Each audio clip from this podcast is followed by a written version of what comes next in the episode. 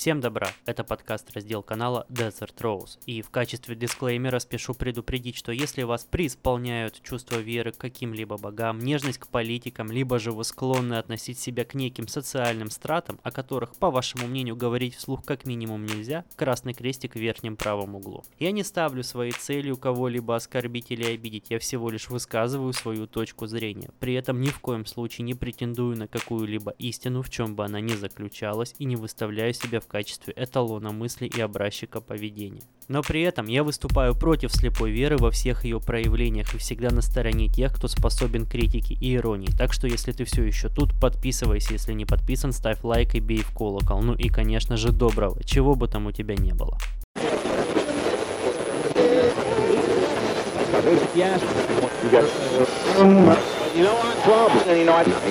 This is Desert Rose Podcast.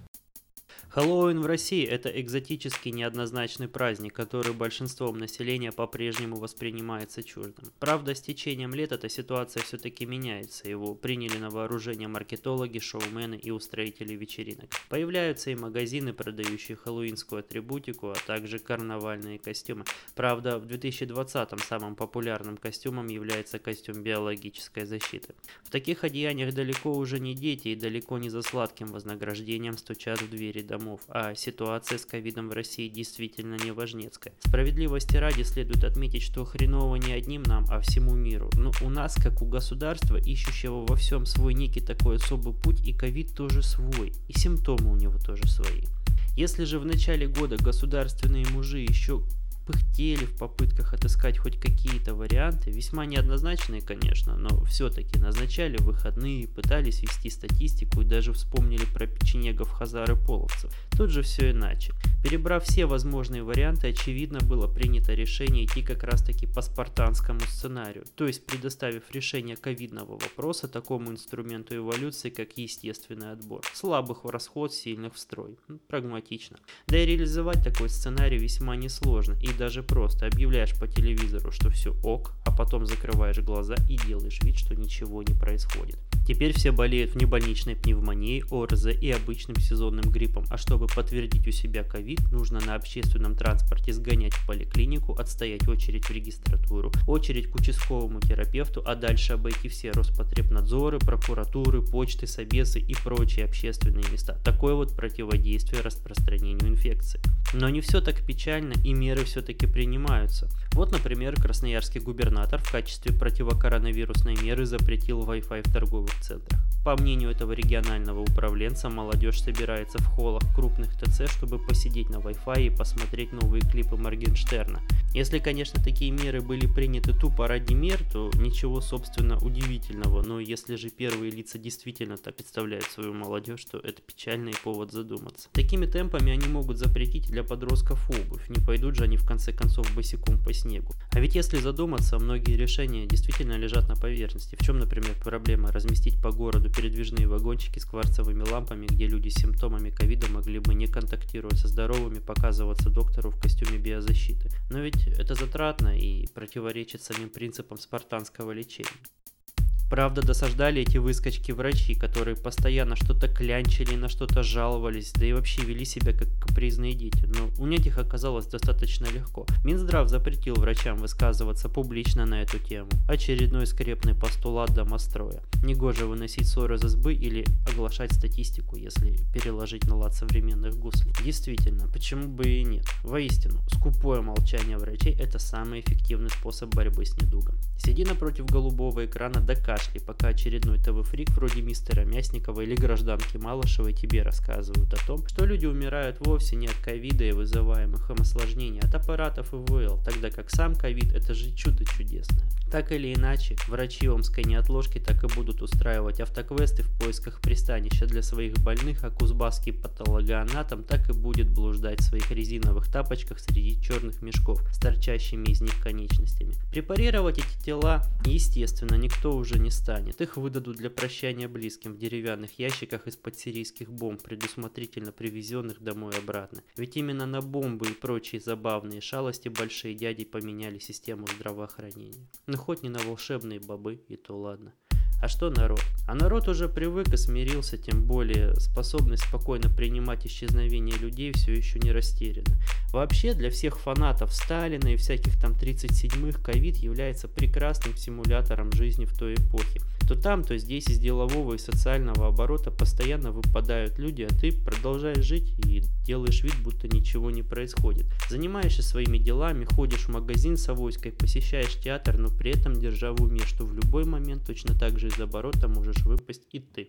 Куда больше интерес плебса, чем ковид вызывает результаты выборов в Асашай. И разговор двух старух с коромыслами около деревенского колодца о том, что пока Мичиган и Пенсильвания не отголосовались, еще ничего не решено. Это по-нашему. Я вот только так и не понял, кого на этот раз нужно было поддерживать. Трамп, Байден, Байден, Трамп. Но все-таки, наверное, больше наш Трамп, чем Байден. Так или иначе, превалюация внутреннего интереса перед внешним у Трампа несколько успокоила агрессивную внешнюю политику Америки, превратив ее из жесткого мирового жандарма в того неповоротливого полицейского, что на каждой заправке трескает пончики, а затем дрыхнет собственной патрульной машине, только изредка включая мигалки.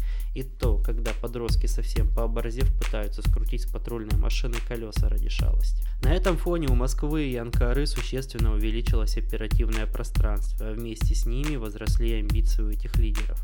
Хреновые амбиции, если честно, что у одного, что у другого, но Почему-то мне кажется, что между ними происходит соревнование, кто соберет большее количество диктаторов-людоедов в свою коллекцию. Наверное, поэтому они периодически созваниваются, встречаются, ну, дабы сверить экспонаты и не допустить повторения экземпляров. Другого объяснения такого поведения просто нет. Если это называть внешней политикой приобретения влияния, то влияние какого? Ведь уже и дураку понятно, что ни о каком влиянии в долгосрочной перспективе речи идти не может. Ведь на кой черт нам сдались все эти усатые господа? Асады, Лукашенко, какие-то африканские людоеды в звериных шкурах. Благо, хоть служба протокола работает исправно и заставляет перед официальными встречами данных персонажей оставлять в шкафчиках на входе все эти засушенные мумифицированные головы, уши и пальцы поверженных врагов, которые те таскают на своих поясах.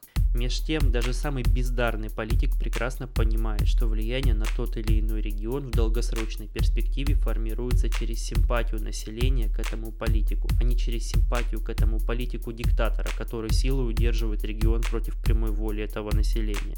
И многие уже прекрасно понимают, что тот же Лукашенко как политик закончился. Ни один уважающий себя европейский лидер больше не сядет с ним за стол как с равным. Как же скоро закончится Лукашенко-тюремщик, покажет время, но так или иначе он политический труп, который разлагая смердит на всю республику, попутно отравляет своими зловониями головы политтехнологов, советующих ВВ вкладывать деньги в этого персонажа. Только на какую любовь, симпатию и единство с народом Беларуси можно рассчитывать, оплачивая содержание Минского ОМОНа. Вообще, проблемно полюбить человека, который платит за твое избиение. Маркеры провальности такой политики уже не просто появляются в мелочах и деталях, они дальним светом фар больно слепят в глаза. Опережение Майи Санду на выборах Молдавии действующего президента Игоря Дадона, который является по совместительству открытым сторонником пророссийской политики, является кричащим сигналом на смену международной повестки для самой России.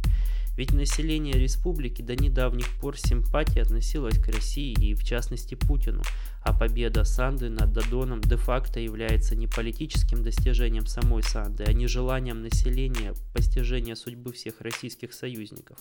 Ведь нет никаких гарантий, что под конец следующего президентского срока на милой мордашке пророссийски настроенного лидера не отрастут огромные усища. Вообще, страсть к финансированию различных антицивилизационных проектов должна быть включена медицинским сообществом в общий классификатор навязчивых состояний. В анамнезе это состояние точно так же имеет свои фазы течения и постоянно прогрессирует под воздействием внешних и внутренних раздражителей. В таком положении России становится все труднее объясняться с прочим цивилизованным миром, а сами эти объяснения все больше становятся похожими на сцену, где верхом на мотоцикле Джигурда кричит, что он нормальный. Кстати говоря, Джигурда, судя по его изъяснениям в ЧБД, является большим сторонником вертикалей, а это у нас ценится. Так что есть смысл попробовать его в качестве полпреда ООН. Во всяком случае, выступления российской стороны неуслышанными не останутся точно. 2020 изменил многое, в том числе и международную политику. Если раньше от избытка тестостерона в крови некоторые лидеры демонстрировали своим оппонентам размеры своих ракет, то вот современность и эпид-обстановка навязывают новые соревновательные дисциплины. Тот же самый Китай впечатляет всех мастерством строительства новых больниц и медицинских центров. Евросоюз пытается удивить всех уровнем заботы над больными и их правообеспеченности, а мы изобретаем новейшие способы лечения.